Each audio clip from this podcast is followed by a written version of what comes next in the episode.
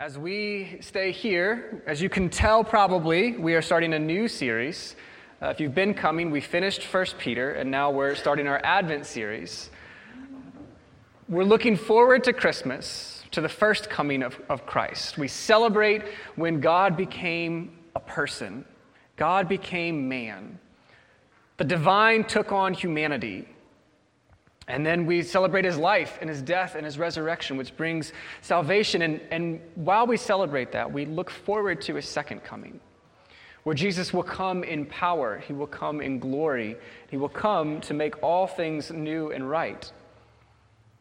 This Advent here at Chatham, we're going to be looking at a very famous Advent passage. If you're not familiar with it, I'm so glad you're here that you can become familiar with it. If you are, uh, we'll dive into it a little bit deeper as we look at some of the names of Jesus. So we're going to be looking at Isaiah chapter 9, verse 6. So I'll read that for us. And in just a minute, we'll read the whole passage. Uh, but the verse that we'll be looking at each week says this For to us a child is born, to us a son is given, and the government shall be on his shoulder, and his name shall be called Wonderful Counselor, Mighty God, Everlasting Father, Prince of Peace. Each week, we'll look at a different name given to Jesus in this passage. This, this is a, a messianic passage looking forward to the coming of Jesus. And so today, we're going to be looking at Jesus as Wonderful Counselor. And one thing I want to do as, as we get started is I want to point out the context of this passage that'll help us as we go forward and, and look at what it means for Jesus to be a wonderful counselor. Um, the context of this passage is hope hope to the people of God. Isaiah has declared that judgment is coming, that Assyria is coming. Um, and then in the beginning of chapter 9, he gives hope. So I want us to read the context. I want us to read chapter 9. Uh, and we'll, we'll read it again later together as the congregation.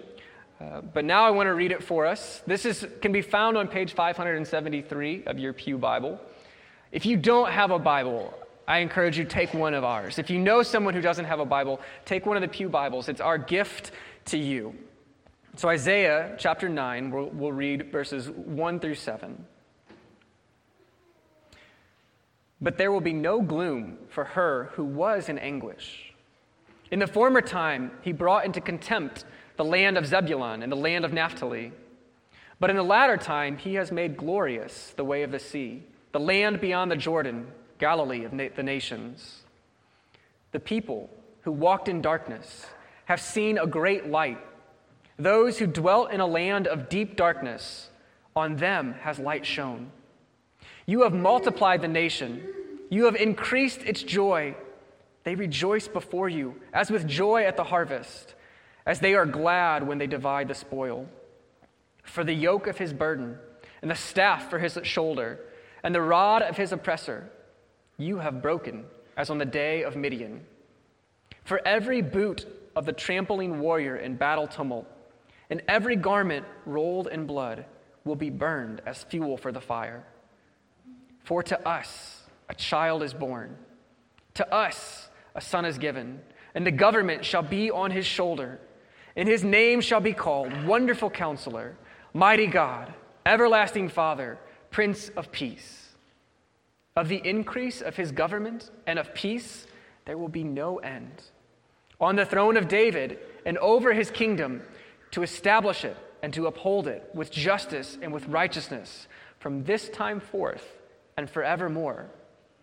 The zeal of the Lord of hosts will do this. This passage of hope leads up to and has its fulfillment in verse 6. In verses 1 through 5, there are people who won't be in gloom and anguish anymore. They are moving from darkness to light. Joy is growing. Oppression is ending. The instruments of war will be burned. But how? How will this happen? Well, there will be a child who will be born. This child will be king. These names, these titles, they're kingly titles, the royal names. His rule will be absolute and endless. This king we're talking about is King Jesus. So I want us to keep that kingly context in mind as we go forward. Uh, we'll think about the first name given here, Wonderful Counselor, and my outline is this. So, first, I want us to consider why we should listen to the counsel of Jesus. Then we'll consider and ask the question what about when I don't like what Jesus has to say? And then lastly, we'll consider the cross. And my sermon in a sentence is short and simple Jesus is wise, so we should listen to his counsel. Jesus is wise, so we should listen to his counsel. So, first, let's consider why we should listen to Jesus and in what way we should listen to Jesus. He is called here Wonderful Counselor. And when we first think about a counselor, many images might pop into our head. They might come to our mind. We might think about a school counselor, someone who talks to students and cares for students when they're struggling. Uh, they try to connect them to the resources that they need to get the help that they need. They do their best to give advice on potential colleges or potential career paths. School counselors can be great we might also think about someone who is getting counseling from a counselor or a therapist. Many people are getting counseling, and the rest of us probably should be getting counseling. It can be really helpful. Counselors can help us work through difficult times and circumstances. They can often point out uh, what we don't see, and they can give strategies to improve our lives. And counselors are great and incredible. However, these are not the things that are being ascribed to Jesus here. It's not this kind of counsel. Jesus here is not a school counselor, he's not a therapist. Um, as good as those things may be, his counsel is different. This is the counsel of a king.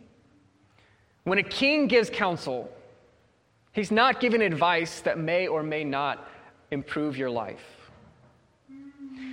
His counsel is not a suggestion on what you should do and what direction you might take.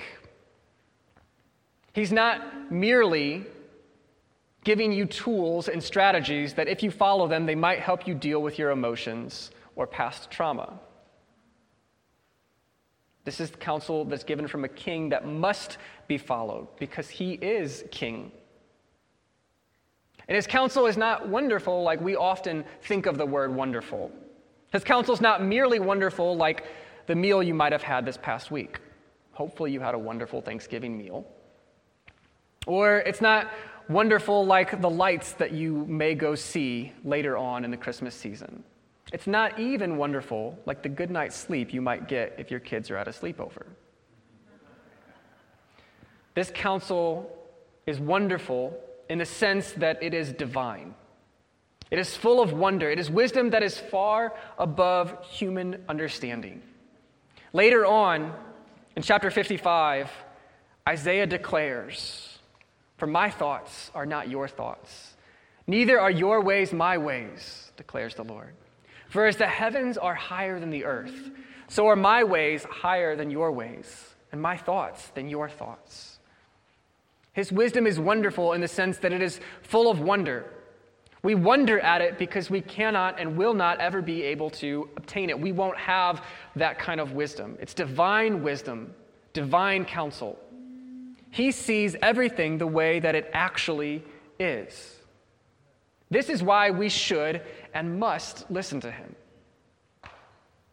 And of course, he would know better than us. He's the creator of everything. Who understands something better than the one who made it? In the book slash movie, The Hunger Games, probably not where you thought we were going to go, um, President Snow, who's the bad guy, in case you don't know, has Katniss, who's our hero, thrown into another Hunger Games. So this is the second book or second movie, if you're reading or watching. President Snow needs to have Katniss killed. She's a problem. She is, unknowingly to her, she's starting a revolution and he wants to deal with that. So his solution is to throw in a Hunger Games. If you don't know what the Hunger Games are, they're not really games as much as they are um, kill everybody around you and hope you don't die. So not a great place to be. So President Snow thinks this will be a good way to get rid of his problem, to get rid of Katniss. But unbeknownst to him, there's another plan at play. There's the game maker, the one in charge of the Hunger Games, the one who decides every detail of the games. How the, the stadium will be made, what tools might be used to kill people, um, what weapons might be used for the contestants. The game maker, his plan, he's a part of the revolution. His plan is to use the games that he creates to set Katniss free so that she can become the symbol of the rebellion. So he creates the game in a way that his will, his plan, will be accomplished. And he does it in a way that tricks the president, and it tricks a lot of the people, and it even tricks Katniss, who doesn't know about the plan. But he creates the game in a way that his will will be accomplished. So he knows how the game should turn out. He knows what needs to happen. There are others in the game who do know what's going on. They share the same goal as the game maker. Their goal is to have Katniss be rescued. So they follow his wisdom, they follow his counsel. And to others around, including our dear Katniss and Peeta, it looks like they're doing things that don't make sense. They're doing crazy things because they don't know the plan.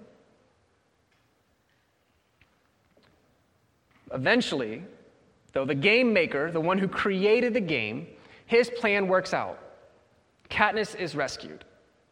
So this might be a bit of a stretch, but if we think of the world as a game, not necessarily just the Hunger Games, but if we think of the world as a game, then who would know how the game works better than the game maker? Who would know how things are supposed to work than the one who creates it? Jesus has made everything. Colossians 1 15 through 17 tells us this.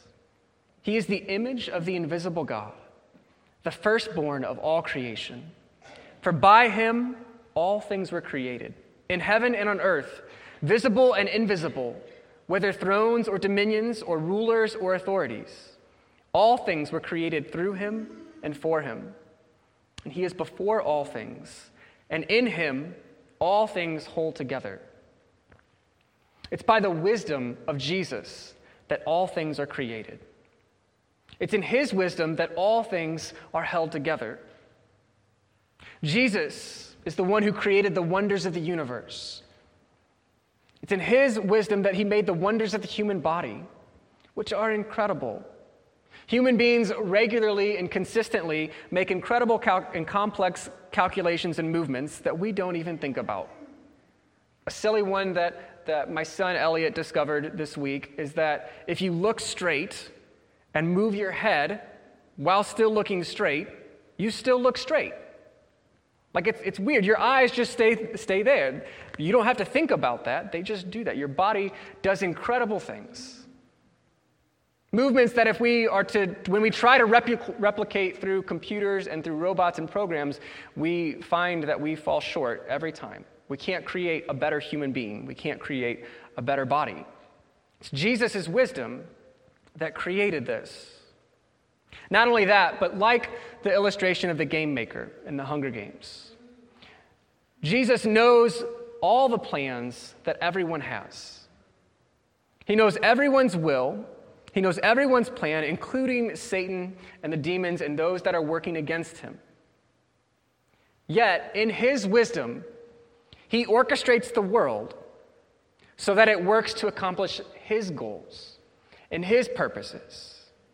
Everyone's plan, everyone's wisdom, everyone's ideas and ways are considered and then subjected to his plan, his wisdom. Jesus is wise. We should listen to him because he sees the world as it is, because he created the world. So, who would know it better than him? All right, I'm going to take a really big leap here and move on and ask you to agree with me that Jesus is, in fact, wise, that his counsel is wonderful. I know that some of you may not be convinced. Some of you have objections, you have concerns, you have questions. I'm not going to be able to answer your specific questions, your specific concerns in this sermon. Many of those require deep and long conversations with prayer and scripture. I would encourage you have those conversations. First, have them with Jesus. If you're wondering, can I trust Jesus? Should I trust him? Is he good? Is he wise? Talk to him first. Then I want to encourage you talk to others who know and love you and know and love Jesus. Have those difficult conversations. What I want to do today is attempt to answer the general question. So, not specific objections necessarily, but the general question of what do I do when I don't understand or agree with Jesus? What do we do then? We all come to this place. There are really only two options for what to do when we don't understand and we don't agree with the counsel of Jesus. We can either listen to him or we can ignore him. That's it. It really is that simple. Is it easy? No. But it is simple. You can either trust Jesus, that he, as the creator of the universe, as the one in control of all things, as the one who is in control of life and death and everything in between, that what he says is good and good for you. Or you can ignore him and think that you know better, that someone else knows better. It comes down to trust, to faith. Will you trust Jesus or will you trust someone else? Where is your authority? Is Jesus just another option of someone to listen to? Then maybe you weigh your options, and as you weigh your options, ultimately you're relying on your own ability to decide what is true, what is right, what is wise. Or is Jesus the authority? Is his word true? Is he good? If the answer to these questions is yes, and I believe that they are, then we have to look at what happens when we listen to Jesus and when we don't listen to Jesus. Scripture paints a picture for us over the length of its story. That picture is that there is blessing in listening to Jesus and that there is destruction in ignoring his counsel. I want to give some examples from my life and from Scripture that will hopefully illustrate the blessing of obedience and the destruction of ignoring Jesus. Hopefully, this will help us see the wisdom of Jesus and it will help us know what to do when we don't understand or we don't agree with it. So, my first two examples come from, from my life, and they are the easiest to see and understand and, and be like, yeah, there was good counsel and there was bad counsel. Um, I have two distinct memories of ignoring the counsel of my parents. There are probably many more, and I'm sure that if you ta- talk to my mom after the sermon, she'll be somewhat happy to let you know more of them. But here are two, two really clear examples. Um, the first is, um, well, in each of these, I, I found that my parents were always trying to keep me from having fun. they were trying to keep me from living my life to the fullest. So I was right to ignore what they were saying. The first is uh, with my mom at the grocery store. She told me to stop running in the store. Well, of course, I knew better. And of course, I would be fine. This is fun. The store is boring. I've been here a while. We're in the checkout line. What else am I going to do besides run? So I ignored her and ran straight into the magazine rack and ended up with two stitches above my eye. The second memory I have, and I don't know if it was before or after the grocery store incident, uh, but I was at home and my dad was working on the porch doing some kind of boring project. And I wanted to play and I wanted to run outside. And, and, my parents told me, my dad told me, put your shoes on before you go outside. There's nails out there. Well, my dad didn't know that to stop and put shoes on, that takes way too long. Besides, it's a lot of fun to run outside barefoot. It's more fun. You get to experience the world as it was meant to be experienced. So I ignored my dad and I walked outside without my shoes on and stepped on a nail and was hurt. These two examples, they're simple. They're easy to see. that I was the one who lacked wisdom. My parents' counsel was, in fact, good. It's easy to see that as adults who have lived longer, experienced more life, generally know more than children. And they generally have their best interest in mind. It's easy to see, as a 34 year old, to look back and say, My parents knew what they were talking about. It's also easy to say in a vacuum that Jesus is wise. It's easy for us in the church, in a vacuum on a Sunday, to say, Jesus is wise. And we can point to really clear examples. We can say, of course, Jesus is wise. Look, he says murder is wrong. Everyone agrees with that. We're, we're great with that. We even like it when he says, Jesus tells you to love people. That's good. In general, we can agree on that. It's much harder when we don't agree, when we don't understand, when things are not quite as clear or as simple as they may be in my two illustrations. Now, to me as a child, they were not simple. I thought I knew better. I thought I saw the world more clearly. The reality is that, that to God, we are His children. He does see reality more clearly than we do. He knows not to go out on the porch because there are nails there. He knows that if you run in the grocery store, you might run into someone or something and get hurt.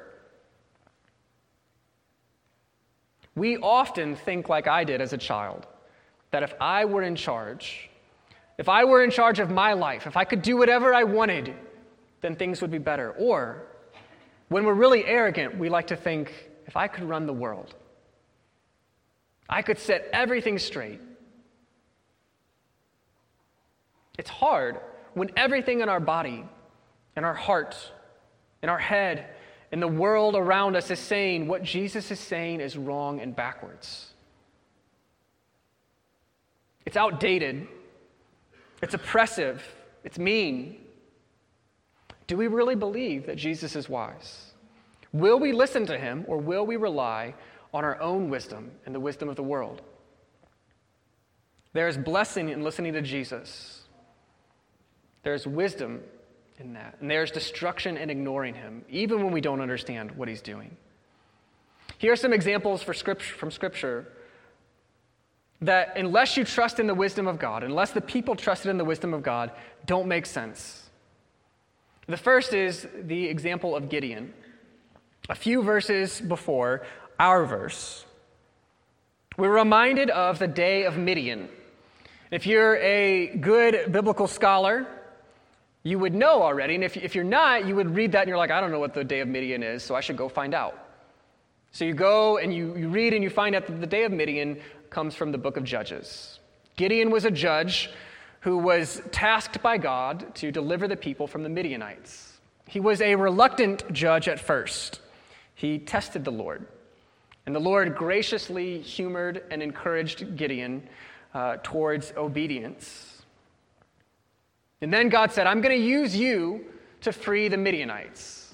We're going to go to battle, we're going to go to war. Well, conventional kingly wisdom says you look at your army, you look at the opposing army, you say, they have 10,000 people, we need 20,000, then we'll win. Conventional wisdom says they have strong fighters, we need stronger fighters. Then we will win. Power, that's what gets us the victory. The wisdom from above, the wonderful counsel of God, said to Gideon, Gideon, you have too many people. You have 32,000 people. That's too many. Send some home. So over half left. 10,000 people remained. That's crazy. You sent over half your army home. Now you want to go to battle. No, not yet. Because then God said, That's way too many. Send home more. So 97% of the army left. 300 people remained. This does not make sense. This is not how you win battles. This is not earthly wisdom. It only makes sense if the one giving this wisdom, if the one giving this counsel is the one who creates and knows how the world works. is the one who goes to battle for you. Well, as it went, of course, God did know what he was doing. The Israelites went into battle, and 300 people defeated the army of Midian. We know that God fought with them and for them. In his wisdom, he chose to do it this way. This is not conventional wisdom, this is not earthly wisdom. This is hard. When God says, go to battle with a fraction of an army, we want to say, God, that doesn't make sense. We have to trust that God knows what he's doing. Similarly, later in Isaiah 31, Isaiah says, Woe to all who go to Egypt for their power and their strength, and their chariots and their horses because they are strong. Again, this is what conventional wisdom would say. Conventional wisdom says make sure you have a strong army, and then make sure you have other strong armies to back you up. That's what you need.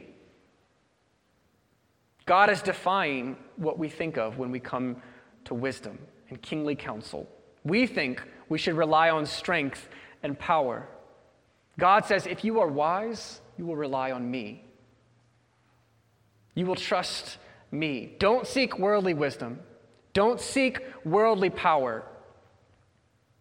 Trust my counsel. It is wonderful. You won't believe it, you won't understand it until you see it. But trust in my wisdom. Then you will experience blessing, joy, life, and freedom. Then we have a negative example, probably the most famous the example of Adam and Eve. Points out that not listening to the counsel of God leads to death and destruction. There was clear blessing in obedience. God had commanded Adam and Eve live here, tend to the earth, cultivate it, eat whatever you want, except for one tree. You have everything that you could possibly need. There was great blessing in obedience. But just one thing don't eat from the tree of the knowledge of good and evil. If you do, you will die. There's destruction in disobedience. From the beginning, this has been clear blessing in life and listening to God's counsel, and death and destruction from ignoring it. Eve was tricked by Satan, someone cunning, someone who lied, someone who gave bad counsel, worldly wisdom. Eve listened, and she and Adam ate of the fruit. And what happened? Judgment came, death came, destruction came. This is always true. The wisdom of Satan can and will always lead to life and blessing, and the counsel of Satan can and will only lead to death and destruction. So, what about you? What do you do when you disagree with the wisdom of King Jesus? Some of us who have been Christians for a long time, we might be tempted to say, I never disagree with God. That's more than likely not true, at least at first. If we never come to God or the Bible and say, I don't like that, I don't understand that, that doesn't sit right with me, I think that's offensive, or something similar, then we're either not being honest with ourselves and those around us, or we're just not reading well. Tim Keller says if your God never disagrees with you, you might just be worshiping an idealized version of yourself. If your God never disagrees with you, you might just be worshiping an idealized version of yourself.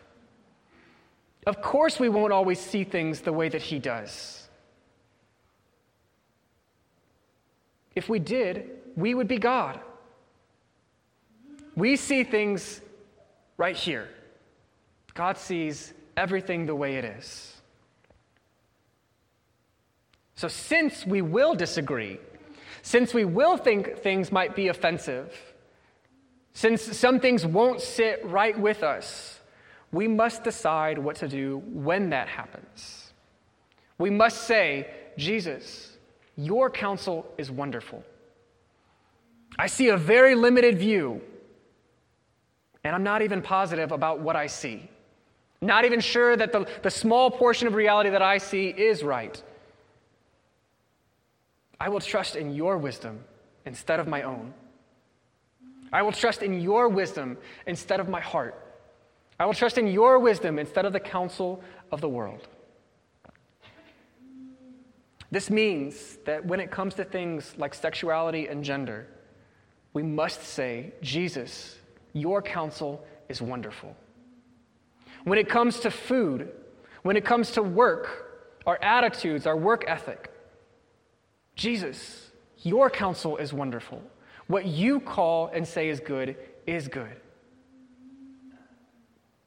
When it comes to things like the church and worship, Jesus, you are wise. You know what we need. You know that we need your body, and you know what is best.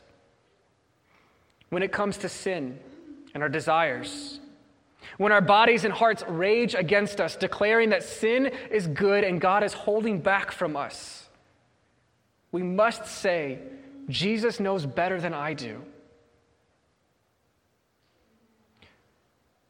When it comes to seemingly crazy things that Jesus says, things like love your enemies and pray for those who persecute you, things like blessed are the poor in spirit, we must decide that He is right, not us.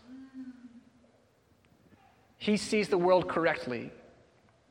He's the creator of the universe. He has ordered everything to work a certain way.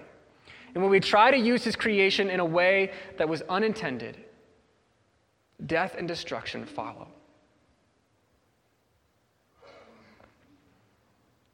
Lastly, I want us to consider the wisdom of the cross. There's one final example of the wisdom of Jesus. One example that didn't make sense to anyone who was seeing it, yet it changed the world the cross. This is something that Jesus spoke about fairly often. Each time he did, no one understood him. His disciples, his closest friends, sometimes they just moved on. Sometimes they were like, I don't understand what Jesus is talking about. He says a lot of things that I don't understand, and I don't understand this one. He talks about he needs to die and come back to life. We'll just move on and pretend we understand, or we'll just uh, ignore it and hope it doesn't come up again on the test that there was no test, um, or the test was very different. Uh, there was one particular time, though, we can really see how different Jesus' plan was from what his followers expected, what his friends expected. This is Matthew 16, verses 21 through 23. From that time, Jesus began to show his disciples that he must go to Jerusalem and suffer many things from the elders and chief priests and scribes and be killed on the third be killed and on the third day be raised and peter took him aside and began to rebuke him saying far be it from you lord this shall never happen to you but he turned and said to peter get behind me satan you are a hindrance to me for you are setting your mind on the things of God. On, for you are not setting your mind on the things of God, but on the things of man. Peter was using his own wisdom and trying to give counsel to Jesus. What Jesus said didn't make sense. This is not what leaders do.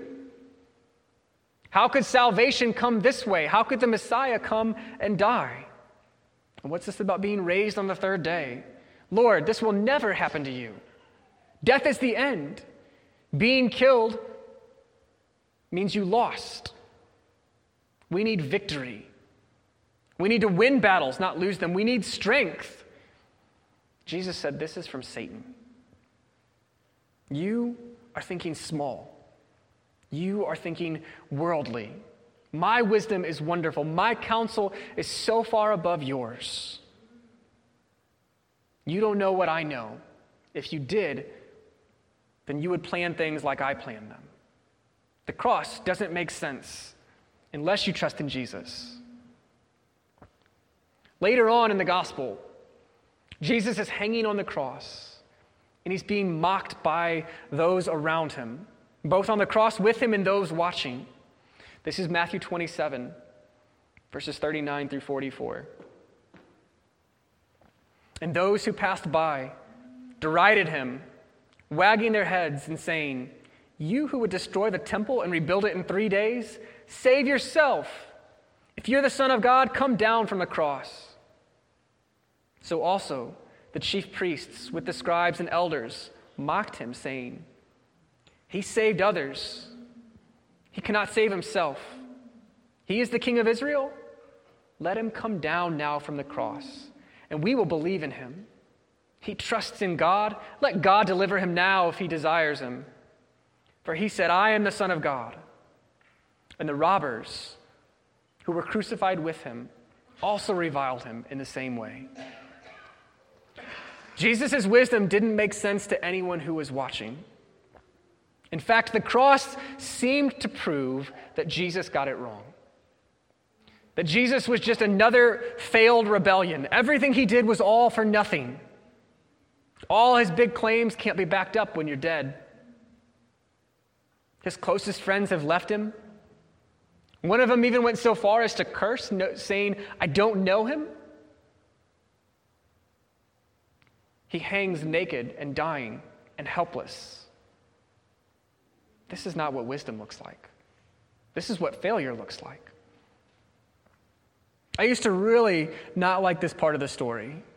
Not just because it's hard to read things about Jesus being mocked, but because Jesus was allowing people to mock him. He could have just come down from the cross. Absolutely, come down from the cross and we'll believe. And I thought, yes, Jesus, Come down from the cross, they will believe. Show your power, show your might. My thinking was much like Peter's. I didn't like Jesus being shown as weak. I knew he was strong. Yet, if Jesus had followed my counsel, I would be dead in my sin. Praise Jesus, his counsel is wonderful.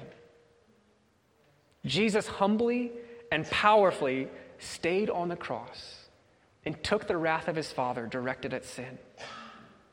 Sin that he did not commit, sin that I committed, so that I can receive Jesus' righteousness? Oh, the counsel of Jesus is wonderful indeed. That a sinner like me can be redeemed and forgiven through the death and resurrection of Jesus. Jesus sees the whole picture. He knows what's going on. He knew death wasn't the end from him. When others mocked him, they mocked him for what was actually his salvation. They said, He trusts in God, let God deliver him. So God did deliver him, just not in the way they expected. They, expect, they thought, if God will deliver him, then, then something miraculous will happen here, and he will come down from the cross. But instead, God delivered Jesus through death and raised him again on the third day. Death could not hold Jesus, it had no claim on him. Satan could not defeat Jesus, he had no power over him. Sin couldn't stain Jesus, his blood was too clean. Jesus rose from the dead and gave life to all who believe in him. This is the wisdom of Jesus. That if you repent from your sin and trust in his death and resurrection, that you will be saved. And when he comes back, because he will come back, and we can trust his counsel, we can trust his wisdom, we can trust that when he comes back, it's the right time. When he comes back, you will be transformed to be like him. You will be with him fully and without sin. His name shall be called Wonderful Counselor, Mighty God, Everlasting Father, Prince of Peace.